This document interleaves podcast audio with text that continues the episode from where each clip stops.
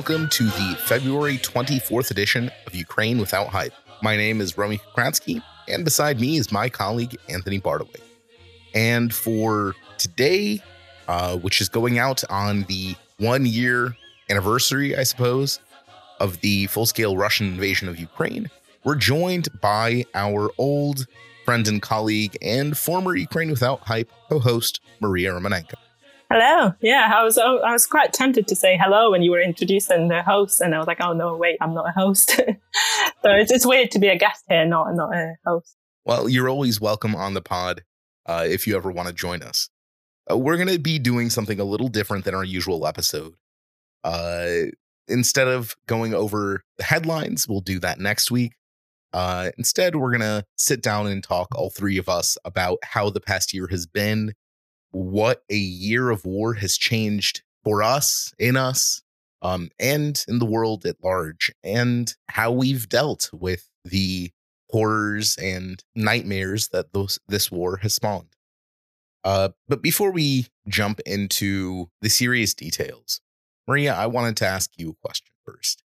Uh, you left Ukraine around the beginning of the invasion, right? Yes, yeah, we left on the well on the, in the first hours. We started going uh, towards Lviv around 10 a.m. on the 24th of February. What exactly, if you could give us uh, a quick recap of what those first hectic days of evacuation were like, and you know what where your mind was at um, during that time. Sure, yeah. I mean, I didn't, so I didn't really think about leaving at all. Uh, I would not have left had it not been for my partner who's from Manchester. And he was actually refusing to come visit me because of the multiple warnings. And we all remember what the weeks leading up to the full scale invasion were like. Um, and then we decided to meet in Poland instead. And then after spending like eight and a half days, I decided to go back to Ukraine and he basically followed me. So I didn't really, you know, I always thought that I would just stay and didn't really know what to expect, to be honest, but I thought that I would be staying. But because it just so happened that we were together in the Kiev region on the morning of 24th, um, and he told me that he would be leaving because it's not his country. He doesn't want to be caught up in a war in a country that's not his own. He's also Jewish, and um, he is, you know, in his it's in his family history that if you don't leave quickly enough, then um, you might not survive at all. So he's kind of got that ingrained in his family history. And he was like, I'm leaving. If you, if you want to stay, you, you stay, but I'm leaving regardless. And I basically had to choose between my family and my partner, which is a very difficult choice to make. I had about an hour to make that whilst, uh, Jez and my uh, dad were uh, filling up the car with petrol. My dad very kindly agreed to drive um, Jez to Lviv from from Kiev region, um, and I had that one hour, and I just decided to get into the car as well. And um, you know, I thought that I can always change my mind uh, when I'm in Lviv. And then we just, after spending a couple of hours in Lviv, just getting a bit of sleep, we uh, started moving towards the border and we had a hellish journey out because it was when everybody else was doing the same thing. So altogether, it took us 40 hours uh, from Kiev region to the border of Poland. And that includes 23 hours uh, on our feet without any food, water, uh, and toilet facilities being nearly crushed to death seeing other people being crushed to death and being carried out on stretchers. Uh, we saw some horrible things because there was such a big crowd over there, but we also see lots of acts of kindness. Uh, so we had a very strange uh, experience getting out, but we we made it. That was one of the reasons uh, why I I stayed for as much as I did was just because I saw that happening, and that sounded like a worse option than you know going to Romeo's house in a different city.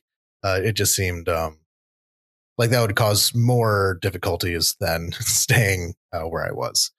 Uh, I, but I was just wondering, um, as you were leaving, uh, this seems like you know such a, a well trodden kind of uh, question, but one that I really keep thinking about is like once you crossed over the border into Poland, um, what kind of reception did you get there? Uh, like, what were the what were the steps that you took after you crossed the border, after you were uh, safe, as it were? Uh, yeah, so I think my partner had most of the things planned out. So I was the one, I was kind of just following him. But he tried to, so he was the one in charge of our escape. He was the one kind of um, being very, very focused on getting out. And I'm grateful for him for doing that because my mind was a little bit all over the place. At the same time, I was giving out probably like around 100 interviews to different media organizations. So I was just, I was on the phone all the time as we were um, getting, uh, moving towards the border and as we were uh, getting into Poland.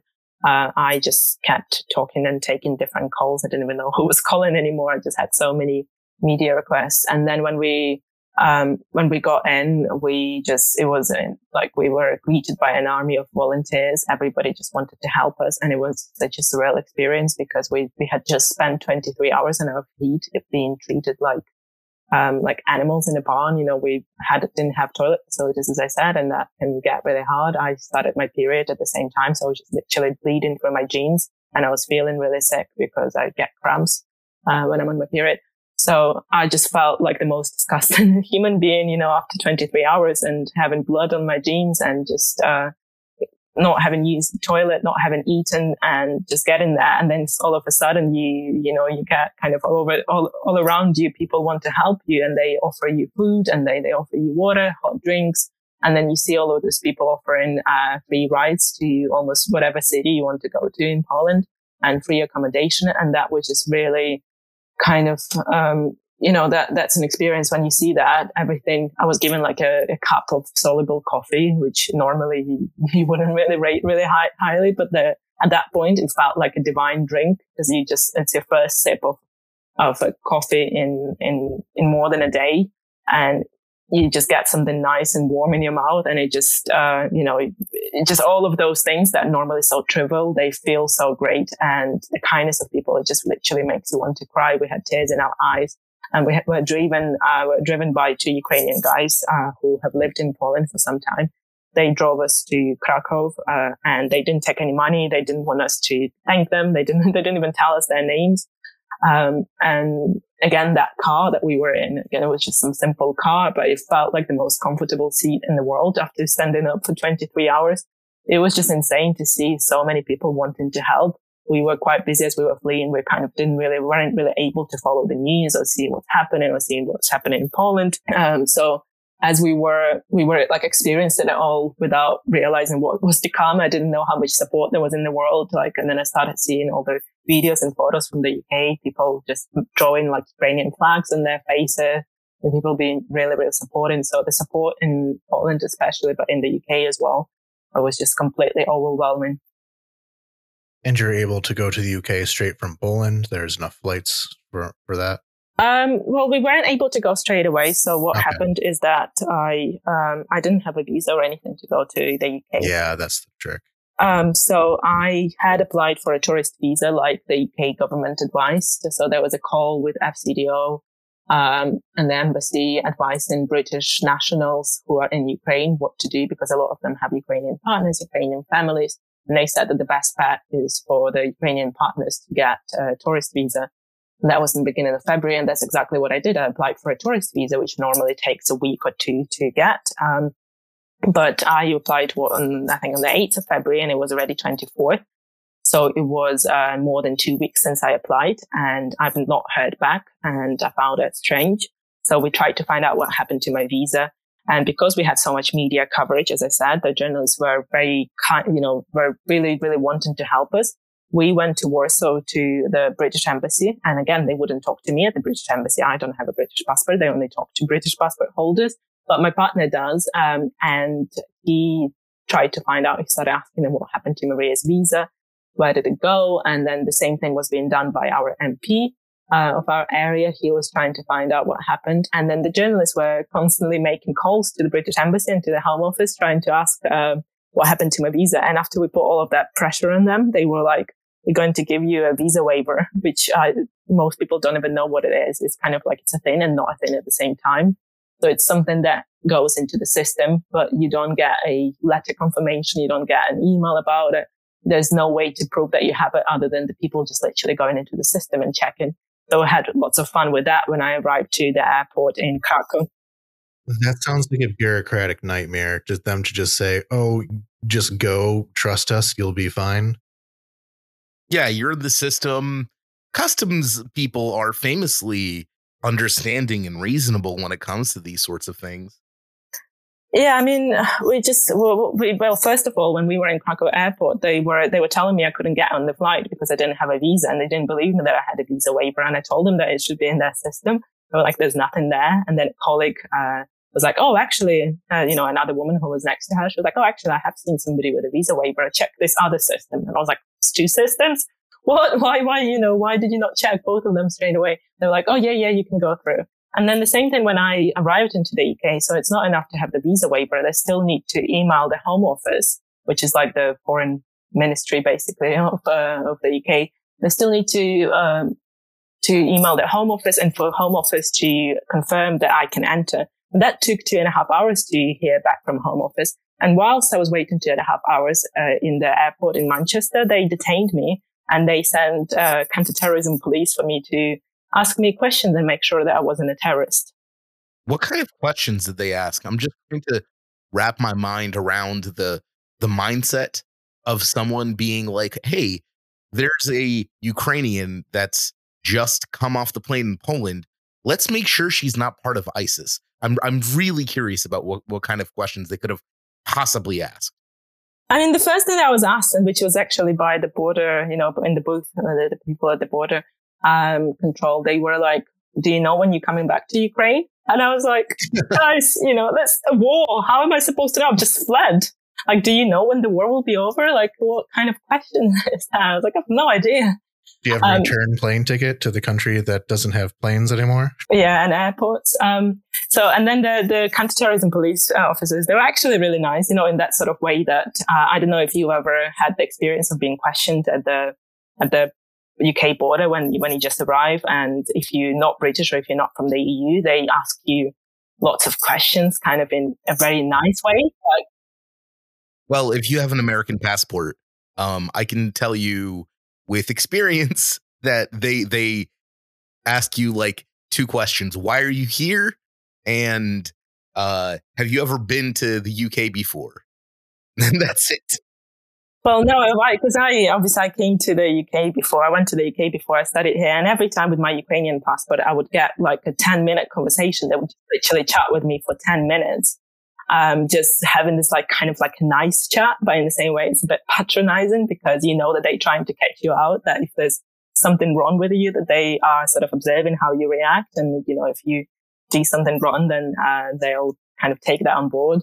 So it was a similar thing. They were like, "Oh, tell me what happened. Tell us what happened and how you know how you managed to get out of Ukraine." And then they asked us about the journey, and then they asked um, about coming here, and they were asking all these questions. At which point, at one point, my partner just goes like, "Honestly, you know, if you want to find out more, we're happy to chat to you, but we just spend you know a few days just getting out of the country and if you really want to find out more, you can just Google our names and you'll see everything you need there. Or you can just go outside and talk to the three camera crews that are waiting for us to get out and to interview us. And they were like, okay, no, no questions anymore. So it was, it was a strange experience. They weren't, you know, I wasn't mistreated or anything, but there was still a long uh, waiting time. And it was, I felt a bit strange, especially after going through what we went through. And you've been in the UK this whole time, right? For the past year? Yes, yeah how's the bureaucratic stuff been like? Because like a tourist visa is what like three months max. Um, how's the bureaucratic stuff been for the rest of the year? Once you know you got out of the airport, past all the customs and stuff. Uh, well, tourist visas vary. You know, they can get uh, normally for Ukrainians before. Now they, I think, they closed them completely, or they at least they did close tourist visas and uh, uh, straight away as a response to the full scale invasion. But the tourist visas would be anywhere between six months and then you get one year and then you get two years. And I'm not sure if there's more than that. Um, but, um, I, yes, I had the visa waiver, but, uh, after a couple of weeks of me being here, they finally announced Homes for Ukraine scheme, which is like the scheme that they have, um, for Ukrainian war refugees, which basically matches up, uh, English families who want to host the Ukrainian with Ukrainians who want to come over.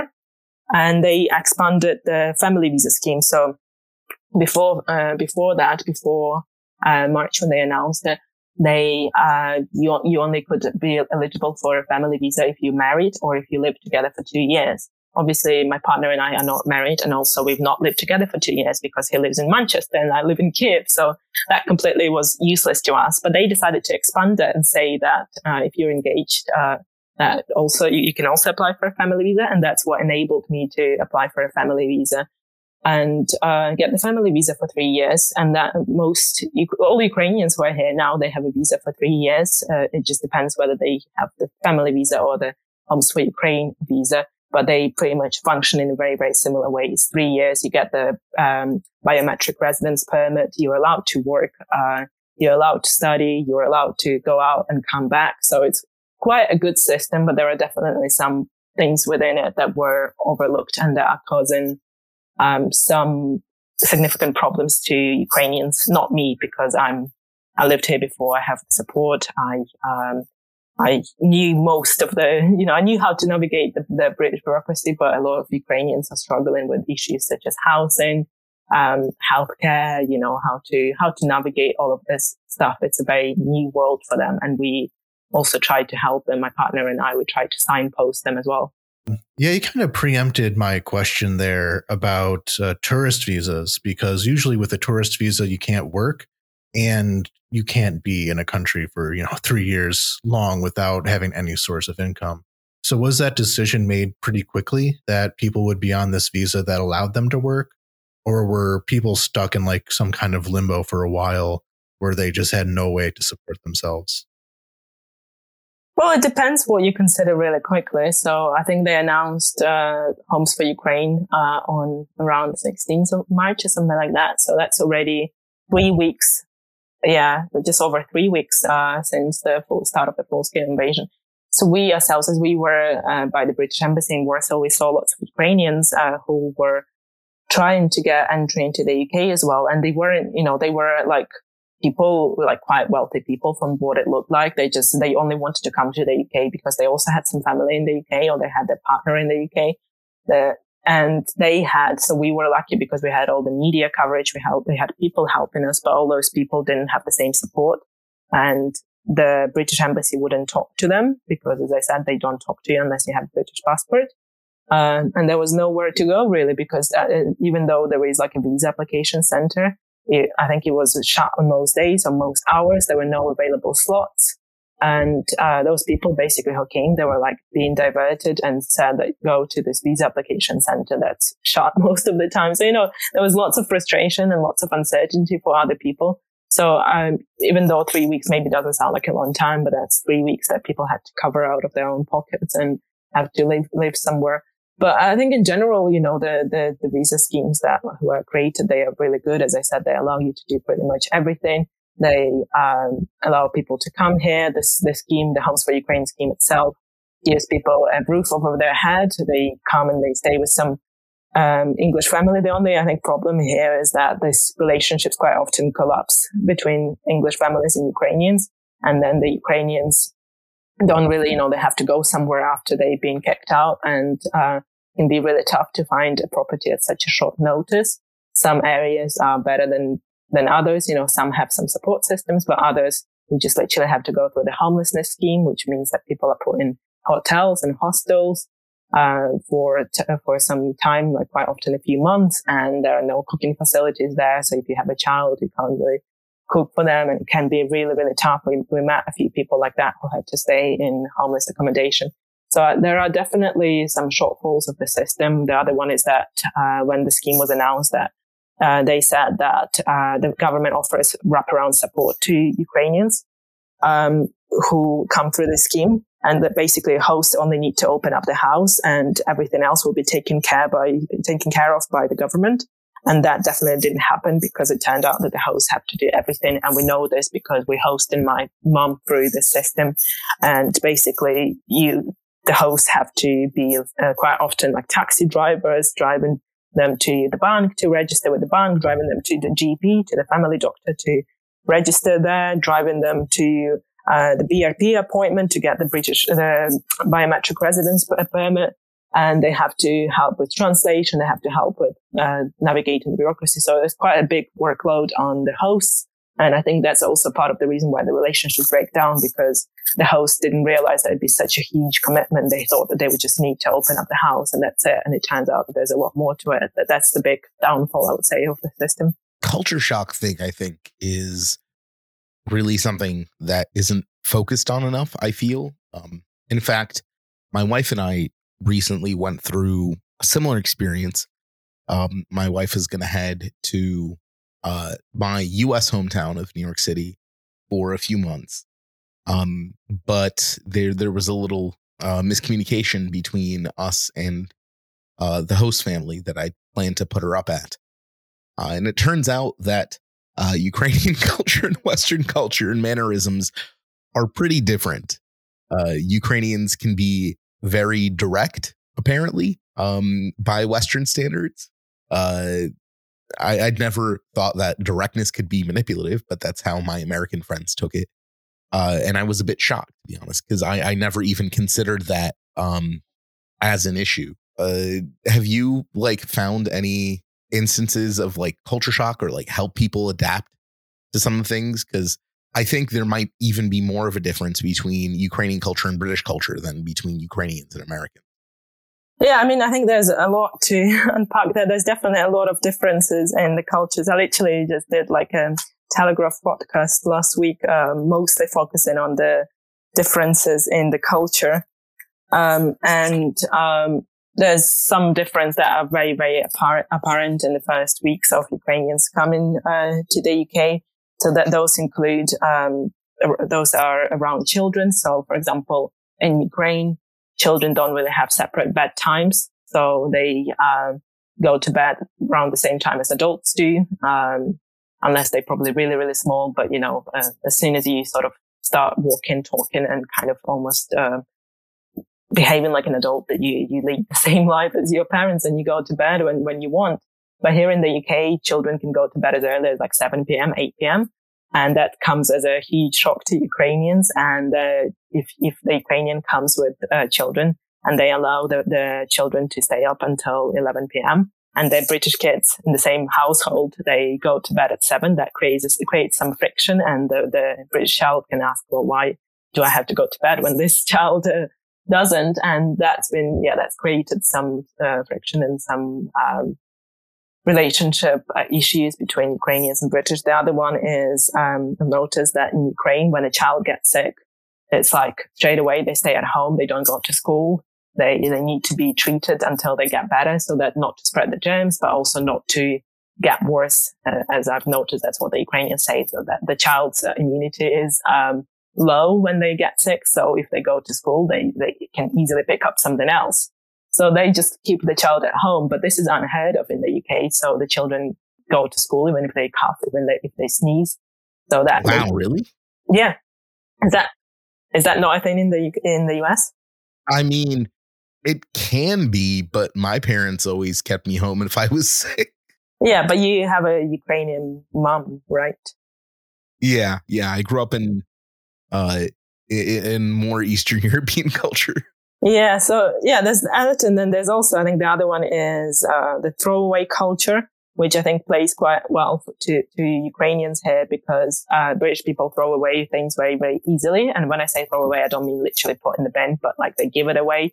And um, there's a, a, lot of charity shops that have pretty much perfect condition clothes, and people are readily um, able, you know, are ready to give away the, the clothes or the furniture that they don't need. And basically when Ukrainians are moving into new properties that come furnished here in the UK, they can easily get like sofas for free. And that doesn't really happen in Ukraine. You know, in Ukraine, people hoard on to things as, as long as they can until things literally have holes in them and are no longer usable.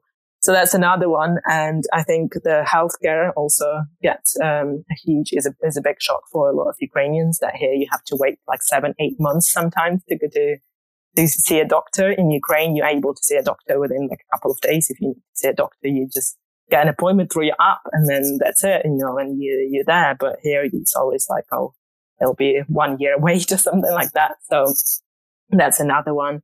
And uh, the other one that I heard people comment on is like love of letters. Um, so in the UK, you get lots of letters. So if you uh, get uh, healthcare through NHS, which is the National Healthcare Service, Uh, they will send you letters about appointments to remind you about appointments. They will send you letters with like results. They will send you letters about everything. And the same for other things like your bank will send you letters. Um, your, your company's gas well, you know, everybody will send you letters and, uh, people find it really strange because Ukraine is such a computerized and digitalized society now that everything is really being done on the phone. There's obviously a lot of food differences that also come quite, um, interesting. We can observe that with my mom when she tries out new British foods. Uh, but there's a, there's a lot of uh, di- differences, and some are quite funny and to observe. So, I think we we have moved on to the point where I, I feel comfortable asking, what have you been doing for the past year? Like, can you run us through um your like activities and your work over the, the the year of war and how it's developed?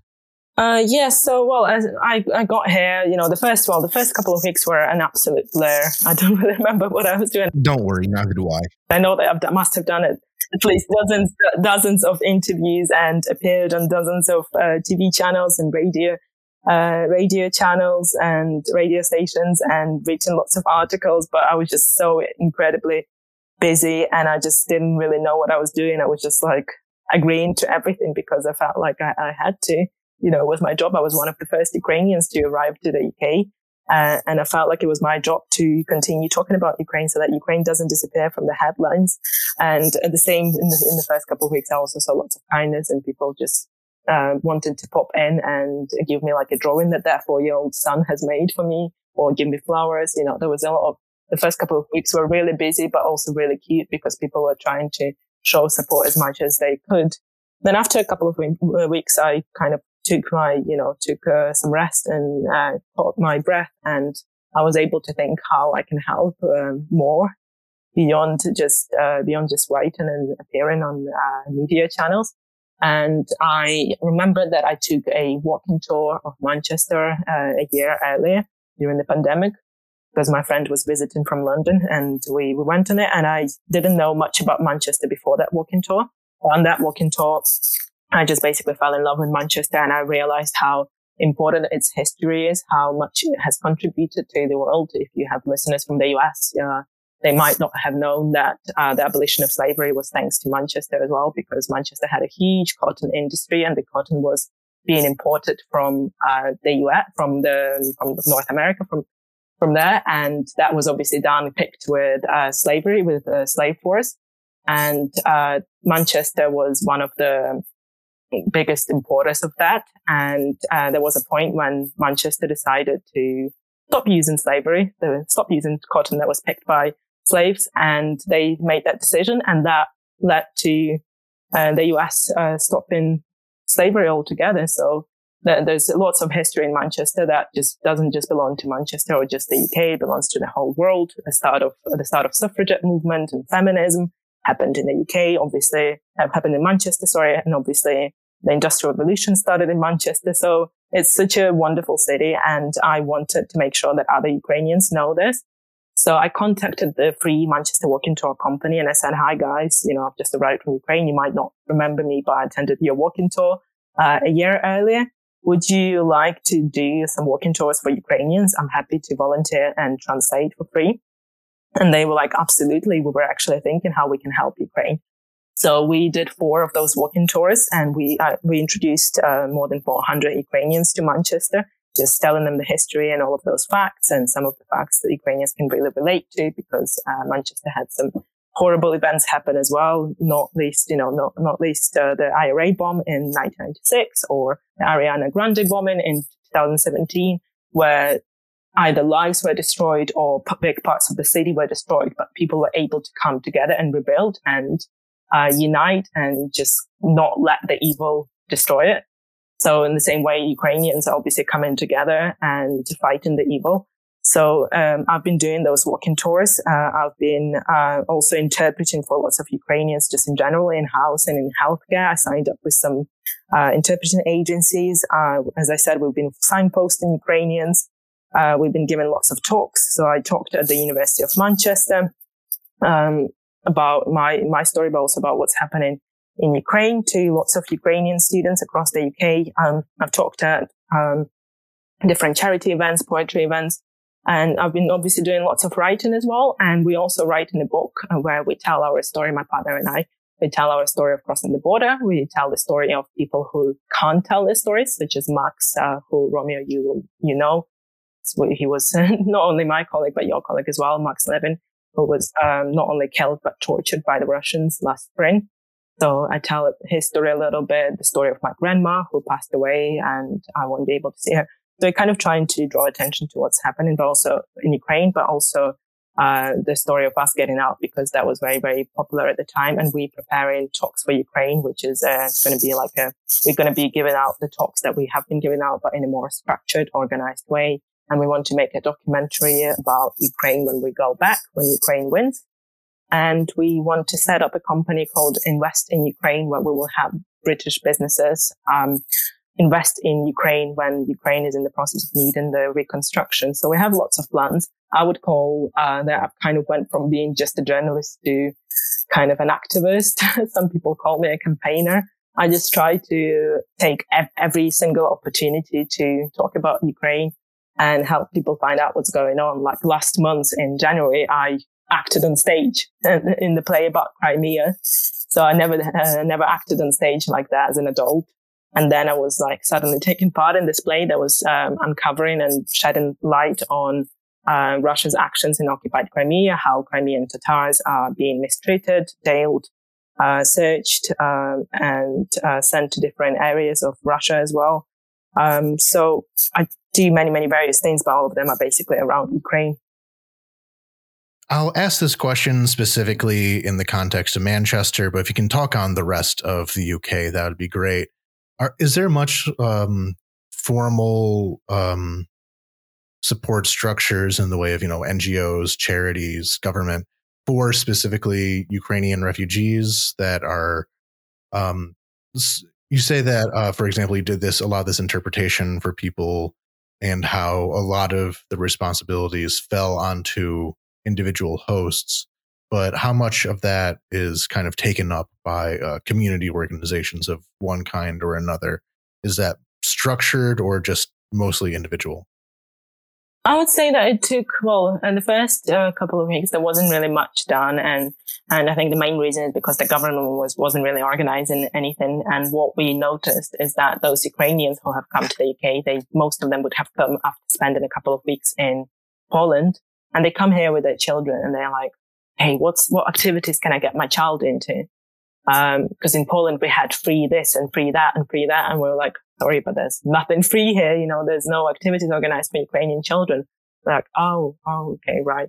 So they're quite shocked to find out that there wasn't anything organized by the government in the first few months in Poland. There were many, many activities uh, for Ukrainian children, for Ukrainians, all being done for free.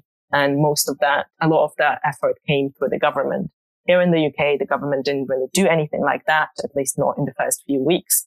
So some volunteers started doing various things, such as, as I said, you know, I, I was one of those people just doing walking tours and that gave people something to do because they wanted to do something with their free time. It was uh, a lot of those tours were during summer and the kids can't get to school yet. They're bored. They don't know what to do. And this gave people something to do to meet each other. Uh, a lot of um, things come through AUGB, which is Association of Ukrainians in Great Britain. This is like an umbrella term for um, all Ukrainian centers across the country. And these Ukrainian centers have been here since Second World War, because after World War II, um, there was uh, there were Ukrainians who were in German uh, in Nazi captivity, and when the war was over, obviously they were free to go anywhere, be sent anywhere and Germany started sending them back to Ukraine. But obviously, it was um, was under Ukraine was under Soviet occupation. Um, Stalin was in power, and those Ukrainians who were in Nazi captivities they were treated as traitors. So they were being sent to concentration camps. They were being punished for basically not really doing anything other than just ended up in captivity. But the government saw them as traitors. So when the government, uh, when the, when Germany realized that's what was happening, they made a deal with a couple of countries, the UK included, uh, to send the Ukrainians instead of sending them to Ukraine, to send them to those countries. So the UK was one of the big countries that took a lot of Ukrainian war refugees at that time.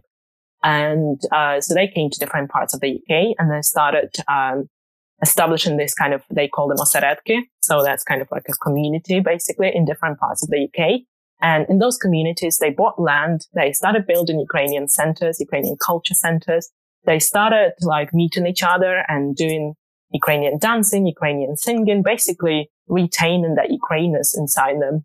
And now it's been like fourth generation. Now I think we've come to the fourth generation of those people and all of those people have been born in the UK now, you know, this generation, the previous one.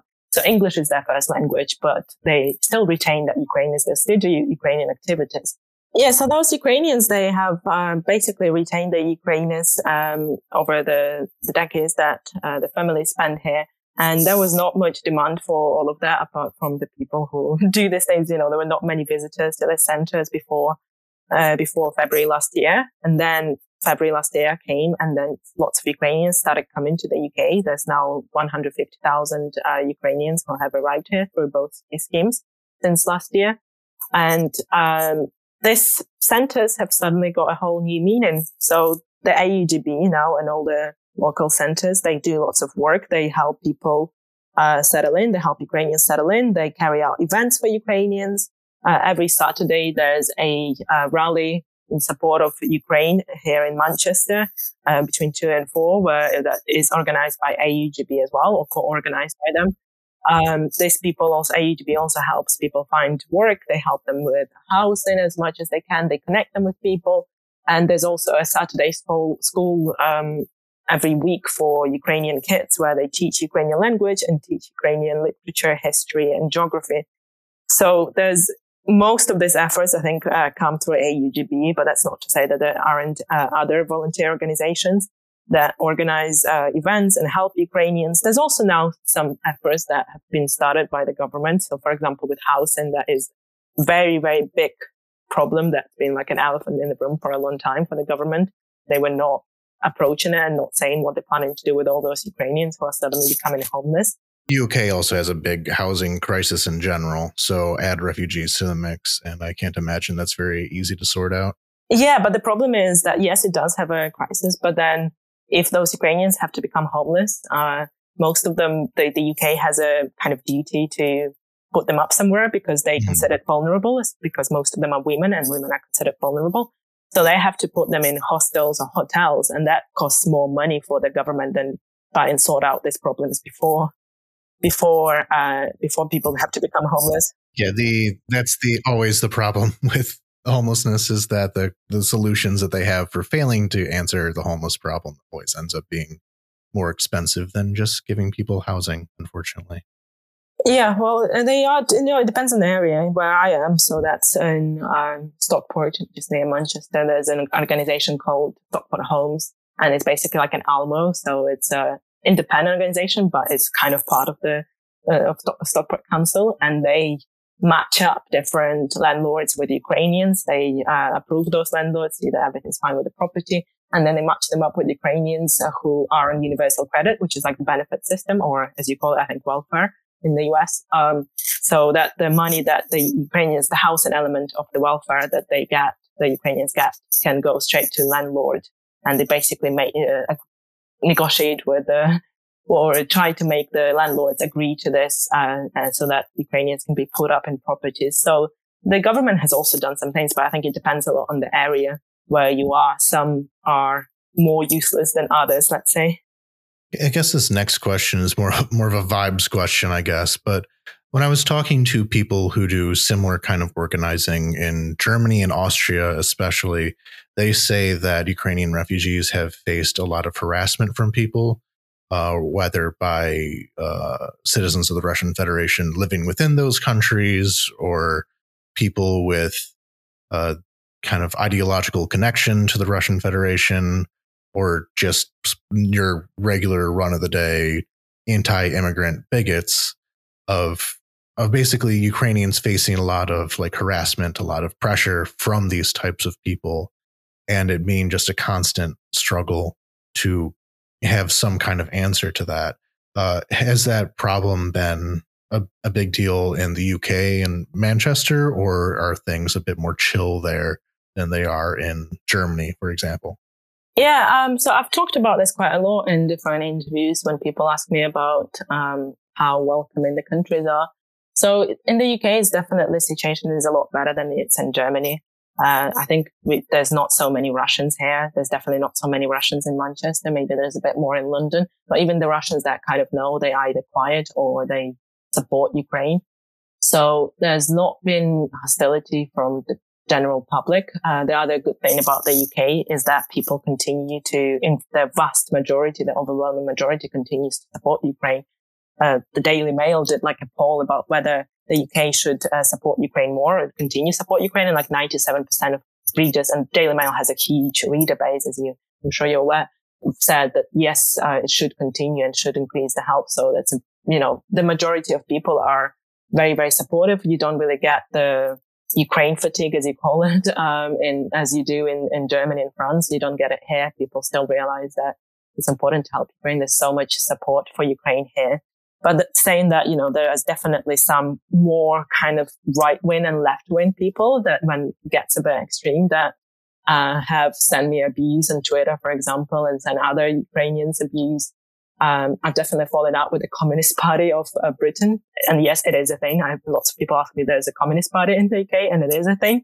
They were sending me Stalin Im- images of Stalin and basically telling me lots of horrible things. And the same way you get with some kind of journalists or broadcasters uh, on the right wing and um, that um, buy into Russian propaganda and spread it and say how it's a not a Russian war against Ukraine, but it's a NATO expansion to the east um, and um, stuff like that. So, so you get you get some weirdness. Yeah, you got into it. You got into um, a little bit of a spat with a presenter, I believe, on GB News, which, as far as I can figure, is like the UK version of uh like the far right One American News channel in the US. Uh, yeah, it's um, it's. I mean, yeah, I think the problem with GB News is not the channel itself; it's the fact that they claim to give voices to different people, whether you know that all views are permitted, and when they say that, they don't realize that not every, not everything anybody says is a view. Some of these things are complete and utter lies. So, you know, we can talk about opinions, but some things can't be opinions because they're just not true. So that's the problem that people who are um, employed there sometimes spread, uh, or quite often spread um, uh, propaganda, spread Russian narratives that are not true, such as that one of the broadcasters there was uh, tweeting that Russian language is banned in Ukraine. I mean, you can say on air once we record, is it banned in Ukraine, guys? Russian language? Uh, нет, последний раз я проверял, нет, все, все тут нормально. See, so uh, this is the kind of things that I've seen um, happen and um, people just posting complete lies. And when you as a Ukrainian step up to them and say, hi, why are you saying all of this? This is not true. They say, but it is true. And then you try to argue with them and it just doesn't lead anywhere because they just either block you or they keep sort of doing like personal attacks on you. So I had uh, one person um, employed by them who was kind of trying to dig up some info about me from where I worked before and other things and claim that. Wow, they were doing Oppo research on you. Yeah, this is like not you know this is not done but on the on the level of that channel itself. These are people who are do work for them as freelancers. Uh, but yeah, one of them kind of um, tried to go on like different social media and uh, to carry out personal attacks on me. Wow, how did you deal with all of that? That sounds awful. And I'm just trying to ignore it and not to let it get um, under my skin. I've um, I've made my um, offer clear. I said that I want to interview the owner of the channel and ask why they employ people like that. So I wasn't even saying anything bad about um, about any of the commentators or broadcasters that work there. I was just saying I want to talk to the owner of the channel and ask them why do you employ people like this? Do you share their views? Is this the views that you have as well? And if not, why do you continue employing these people? But I actually just got a email back today saying that he doesn't wish to talk to me. He doesn't wish to be interviewed by me after considering my offer in, in a lot of detail or something like that. What a shock. the owner of a far right propaganda channel, doesn't actually want to talk about his honest views on things. I wonder why. Especially when, like, the whole basis of a lot of these people of what they're saying is they want open debate and, yeah, like you said, express all views. But once it comes down to actually questioning their views, uh, suddenly uh, disappears in the wind. Yeah, I mean, I found uh, interesting because I wasn't really attacking them. I wasn't saying that, uh, you know, I was just saying I just want to have a chat. And uh, if you don't want to do it on GB News, which I, you know, the owner, as the owner, he doesn't want to do it there because there's kind of um, conflict of interest, I guess, or something like that. Uh, we can do it independent. I, I don't think these people are too con- concerned with conflicts of interest, Maria. But they said that they don't want to do it on GB News. So I was like, let's do it on an independent platform. You know, we'll be, I'm sure the BBC would love to do that, but um, no, they don't want to. And I was like, we can even do it privately. I'll just, you know, as long as it's on the record, we can speak privately. But um, no, so I'll have to see what what I can do with that.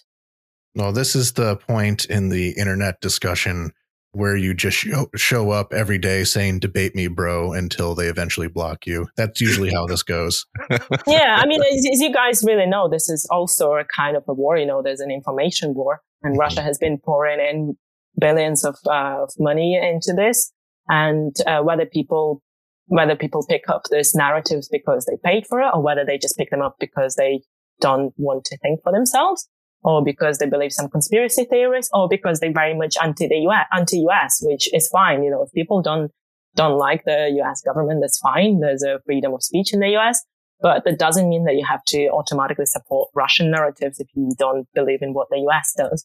Um, so all of these people kind of, um, can do it for various reasons, but it still really harms Ukraine. So that's why I try when I can, when I have the energy, when I have the time to, um, to talk about facts and disprove these people because a lot of these people have huge audiences, um, like, you know, tens of thousands of people or hundreds of thousands of people. So it's very important that, uh, that we, as Ukrainians, as people who have the, the view from inside, we try and dominate the, the media space and tell what it's really like in Ukraine because people, somebody who sat on the sofa in the US or in the UK cannot really know what's going on. They claim that they know, but they don't. Yeah, that's definitely something I actually wanted to to to ask about next is um being outside of Ukraine uh for this past year. Um how have you been um managing all of the, the the different emotions you must feel when you hear about a missile strike, especially strikes on Kiev um or uh pictures of um people mourning their lost comrades on social media. H- how have you learned to live or adapt um to to the emotions that these um, these situations must raise? Um, I mean, I don't think you can fully learn to adapt with this. I think this is something, this trauma that pretty much probably every single Ukrainian, whether they stayed or whether they left, has, I think it's going to stay with us until Ukraine wins. And then we can address it properly and heal of it, you know, get rid of it.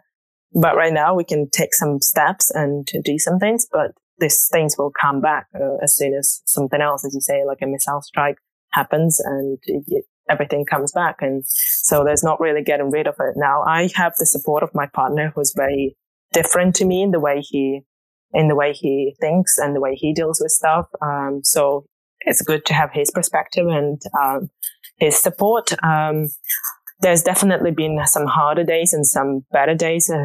to be honest, most of the time I just stay so busy that I don't really um, have time to feel sorry for myself or feel sorry for other people. And there's definitely been days that kind of destroyed me as, uh, you know, for the whole day or just, um, made me break down in tears. And some of those I can name those, you know, it's when I found out about Max being killed. I uh, just felt like a ghost of myself for the whole day.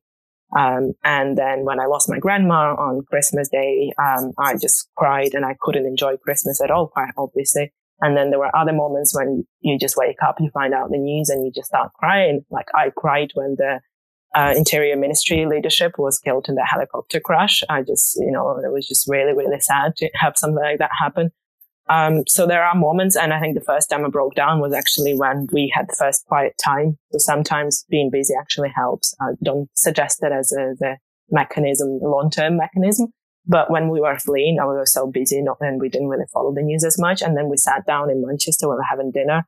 And Jazz, my partner, showed me a video of Borodyanka and all these like buildings that were turned into ashes and completely black.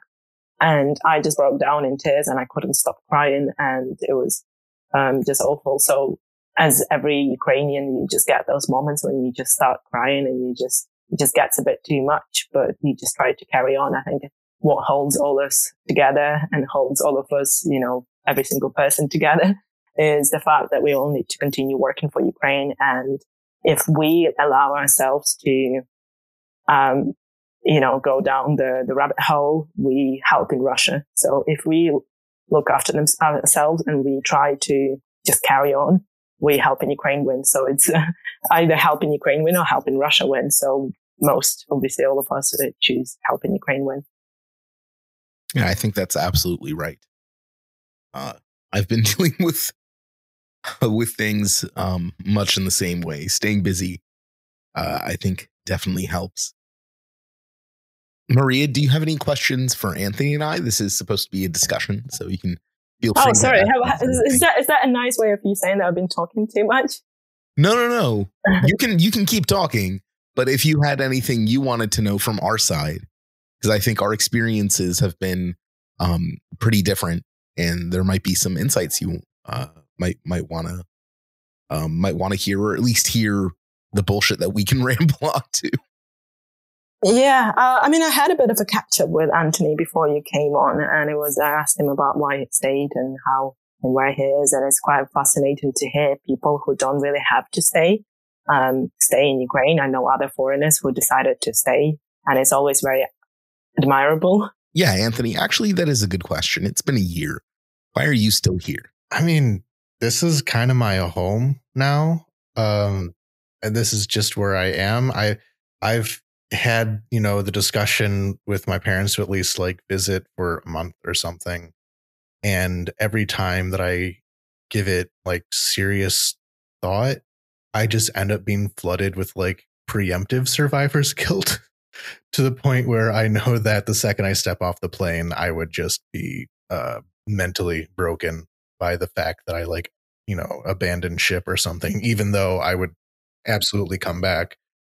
So a part of it is kind of that mental block. I, I can't even picture myself leaving for more than a couple weeks at a time. And even then, I can't picture leaving like the European continent.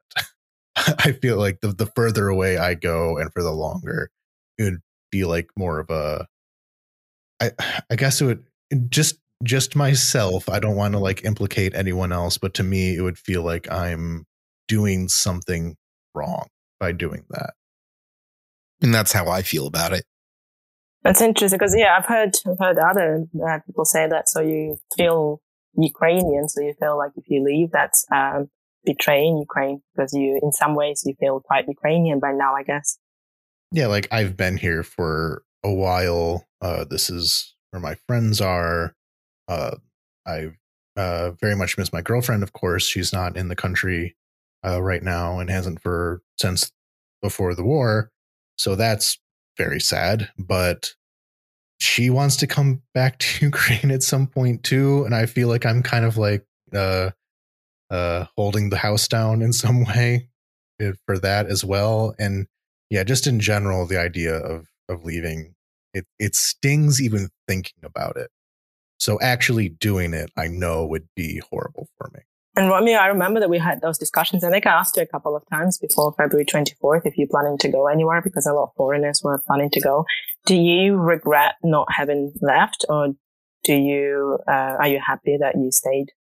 I can't really say I'm happy to have stayed, but I don't regret um, not leaving at all. To be honest, one of my biggest regrets for the past year, um, and actually that's a question I, I guess I'll, I want uh, I want to ask both of you, but um, one of my biggest regrets of the past year, to be honest, is that um, I've actually managed to stay like relatively safe in Vinnytsia and Kiev compared to um, like uh, Donbass or Zaporizhia or Dnipro or Odessa, like compared to like f- more frontline cities, life is actually a little too good. I feel.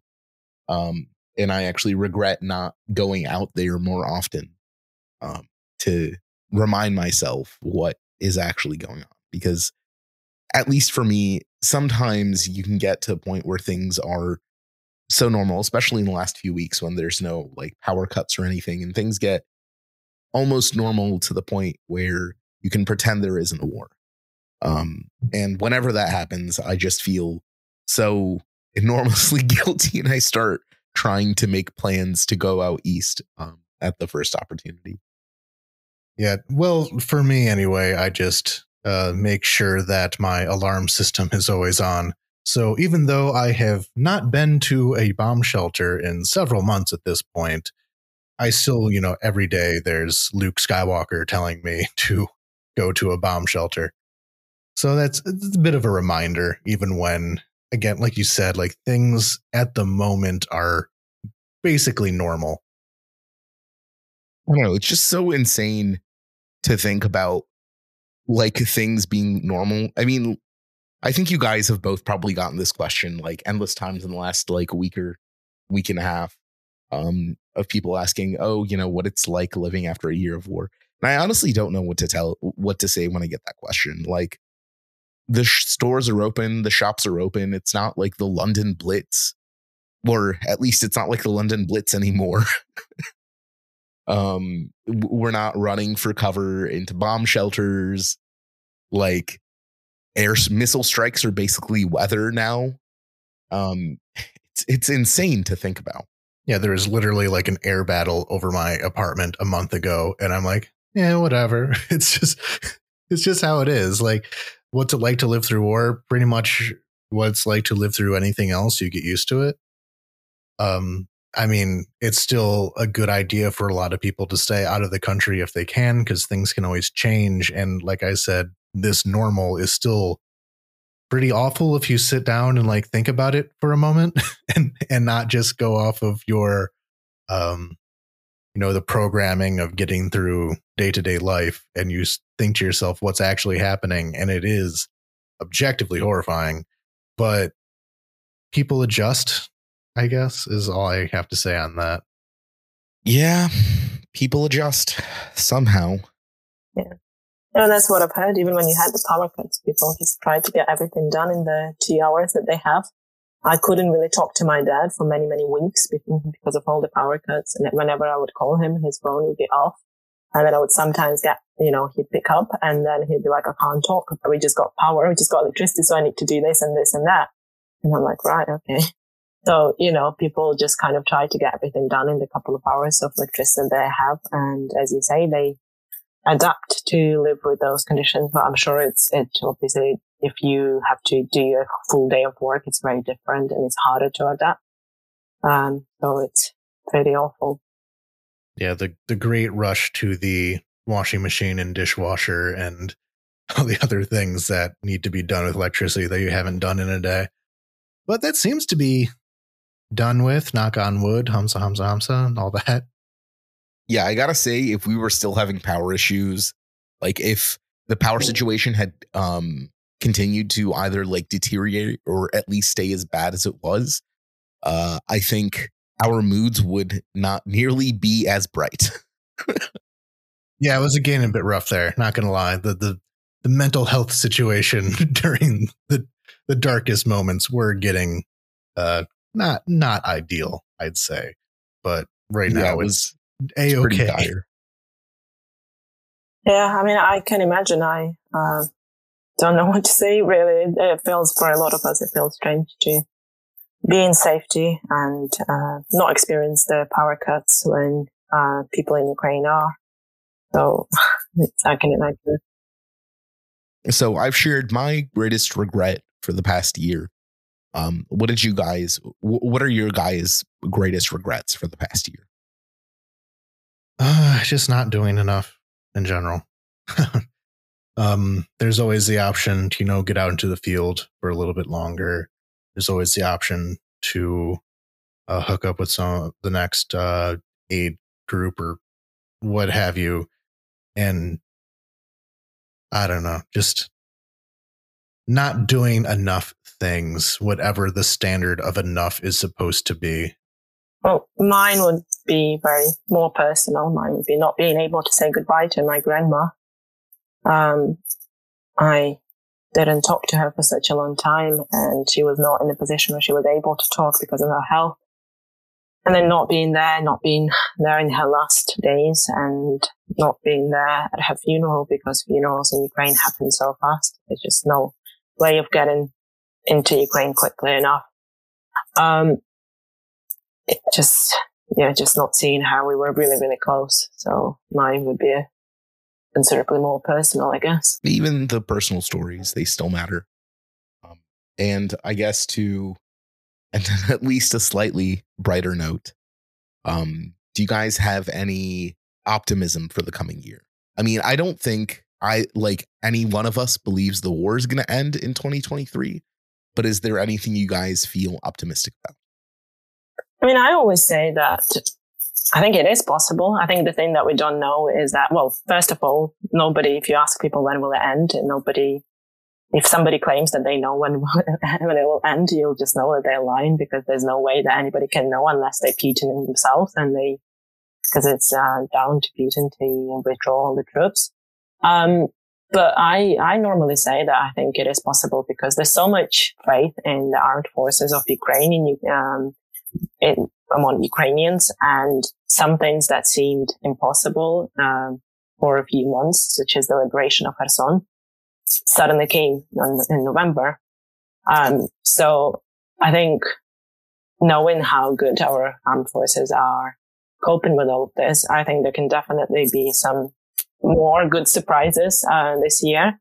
And I normally say that when I'm asked this question, that uh, I think with West support, the West continues to support Ukraine.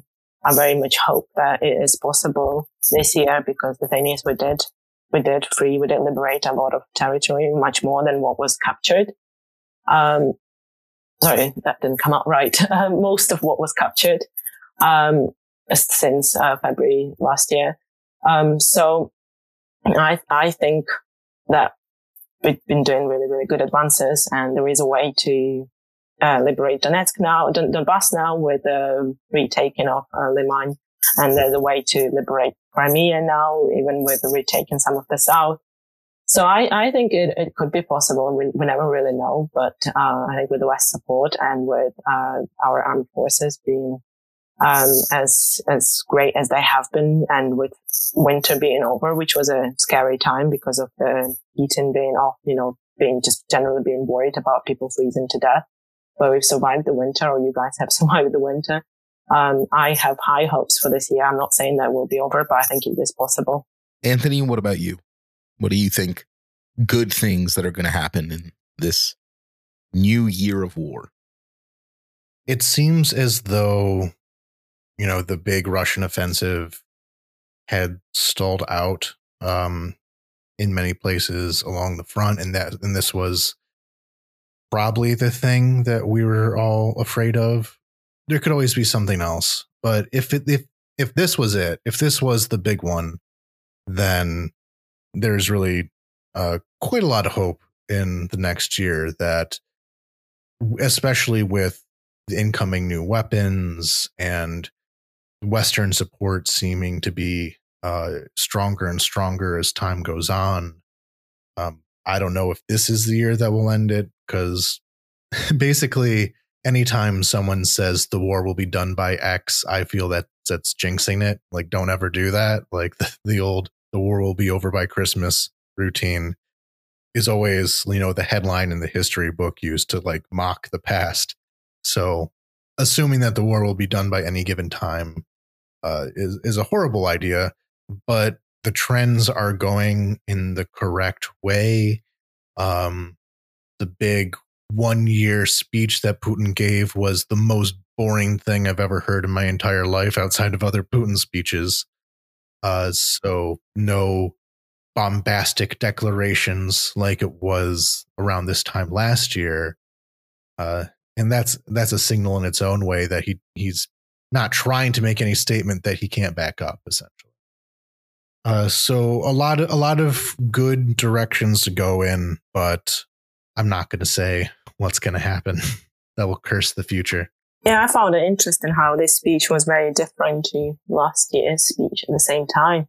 It focused so much on the domestic issues and it's possibly because they're realizing that they just can't keep going on with the whole, you know, Ukraine is a failed state or Ukraine is an artificial state because nobody will buy that anymore. So instead they talk about their domestic problems and the probably what seemed like 40 minutes about education and all of that. So, I mean, hopefully that shows the sign that they, um, even them themselves realize that they are losing. Well, that would be a very comforting thought. And I very much hope it's true. Uh, as for me, I think in the next year, um, we will we will likely win more or less. Um, I don't think the missiles will stop or the shelling from their territory. But like you said, Maria, um, our military has really gotten pretty damn good. Uh, and like um, the chief of our military intelligence, Kirill Budanov, um, just did a broadcast on every single radio station in Crimea, uh, warning the traitors to leave um, and promising that it's going to return to Ukraine. So I think that we we've got some good momentum on our side. Uh, though, of course, that does all bank on continuing support. But if there's one thing um, that I am hopeful or that I do know is going to keep on going, it's Western support. Once these institutions have moved to mobilize this money and it's finally being dispersed and the logistic chains are going to be, are being set up, it's going to be very difficult to stop that process. That process is going to go on regardless um, for a while now. So at least on that end, uh, I'm I'm pretty optimistic. Uh, yeah. So I think it's about time to wrap things up. So, Maria, plug your pluggables. What you up to? What are you promoting? What's going on? Um, well, we are writing a book, as I mentioned, um, my partner and I. We um, have actually written probably most of it, um, just talking to agents now, um, and hoping that that could be released very soon. It's uh, written and it's um, telling our story of um, escaping and our story of getting out, but also telling stories of others, as I said, of Max and my grandma, uh, and other Ukrainians whose kindness we observed. And we are setting up talks for Ukraine to talk about Ukraine to schools and music bands and uh, businesses and we are planning a documentary when we return. It would be good to catch up with both of you when we do that documentary because we want to talk to people who stayed as well and people who left and what help Ukraine needs in its uh, reconstructing and also talking um, and also um, establishing Invest in Ukraine, which is a company that will help British businesses invest in Ukraine when Ukraine wins. So these are the four things that we are working hard on. Uh, a couple of them more than the others because the other two, the, the last two are only really possible when Ukraine wins.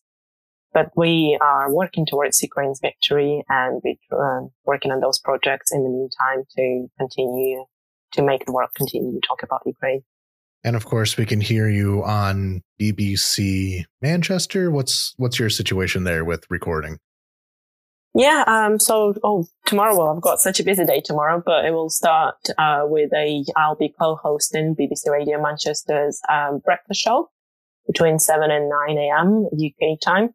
Um, and it will be entirely dedicated to Ukraine. We'll be, um, showing or playing four stories that I took part in and I made myself or helped made, helped me make um, and we will be talking about the anniversary, how my life has changed, how life for others has changed. Um, so that should be an interesting experience. And then I'm doing various other interviews uh, within BBC and ITV, which are like two biggest uh, media um, media outlets here in the UK. And I'm going to London in the evening for a um, show called Newsnight, which is like very very big and popular evening show on run on BBC channel.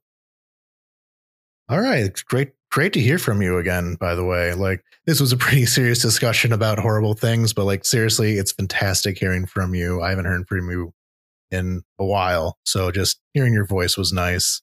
Um, say hi to Jez for me, or if Jez is behind you, say hi to him as well. Oh, he's he's left for United Barcelona now, so I'll, I'll pass it on to him. Oh yeah, yeah, yeah. All right. So yeah, of course. Uh, so to our audience, um, make sure to check Maria's uh, social medias, see what she's up to, um, support whatever uh, she's up to at the moment, and of course, thank you all for listening to this episode. Um, again, we're releasing this on the 24th, so this is the one year anniversary of the full invasion of Ukraine and the beginning of you know Kiev being bombed. I'm looking through my my Twitter feed and all that of as I was live tweeting, oh, there's planes overhead right now. But uh, thanks for listening. Thanks for your support through this last year, and of course, Slava Ukraini. Heroyam Slava. Heroyam Slava. If you would like to support this podcast, the best way to do it is to tell your friends and family, share us on social media, spread the word to whoever you think would be interested. This full scale war has been going on for a year, but we still need your eyes, your ears, and sometimes your wallets, which is why, like I said in the last episode, I have created a Linktree page that has a list of resources about Ukraine and a variety of charities that I think are quite reputable and useful if you would like to give to any of them. If you would like to financially support this podcast, you can go to patreon.com slash Ukraine without hype. And I would now like to thank our very generous sponsors. Deborah Grazer, Will Stevens, David Shepard, Giorgio, Vanika Kratskaya, Michael Drucker, Anna Karen, Anonymous, Devi, Etene, Kevin, Michael Wickman, Stam Toman, Theo, Adam Poppenheimer, Ada McDonald, Alex Grochmal, Anastasia, Barbara, Big Rob, Brianna Rhoda, Captain Technical, Chris Bennington, Chris Walker, Crystal Burns, Daniel Spring, David Wall, Eric Honold, Grace Kraus, Had to Laugh, Jacob Poem, James Wise, Jenna Louise, Jerd, Justin Devendorf, Ken Shoemaker, Kristen Swanland, Laura De Leon, Laura Lev Goldiner, Levy Grove, Lottie, Marguerite, Matt Miller, Miss Melissa Koselko, Mike Perone, Noam Hart, Paul Bailey, Randy McNerlin, Sanjay, Scott Gengris, Scott Tokaryuk, Steve Bien, Stephen Greenberg, Stuart Akers, T. Bart, Thomas Sobiek, Veronique, and Victoria Leontineva. Thank you all very much for your support. You make this all possible. And going into the second year of war, Slava Ukraini.